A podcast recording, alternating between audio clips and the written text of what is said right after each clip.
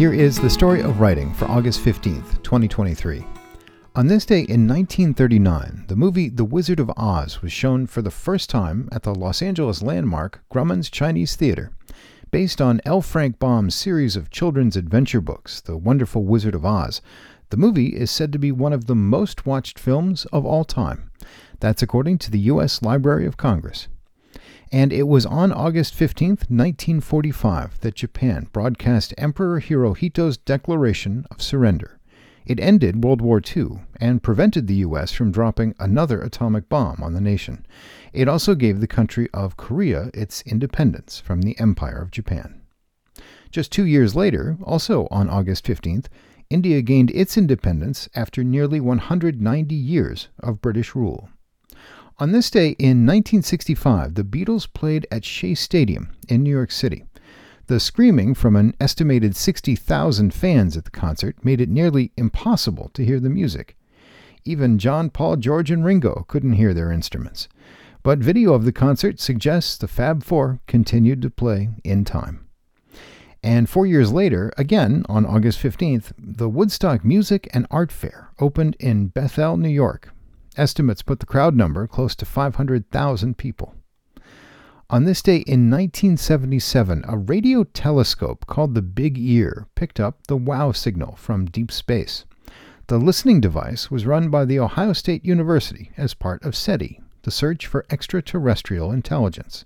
A volunteer was looking over a printout of the telescope's findings and unintentionally named the event by writing WOW and an exclamation point on the printout. And it was on August 15th, 1995, the 50th anniversary of the end of World War II, that Japanese Prime Minister Tomiichi Murayama released the Murayama Statement. It formally expressed remorse for Japanese war crimes committed against the people of China, Korea, Singapore, and others across Southeast Asia.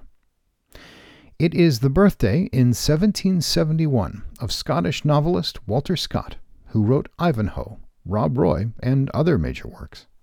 And it is the birthday of the man who wrote Hymn to Freedom.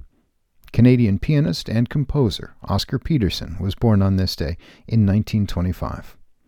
And it is the birthday of the man who wrote People obey either out of fear or out of a desire to appear cooperative.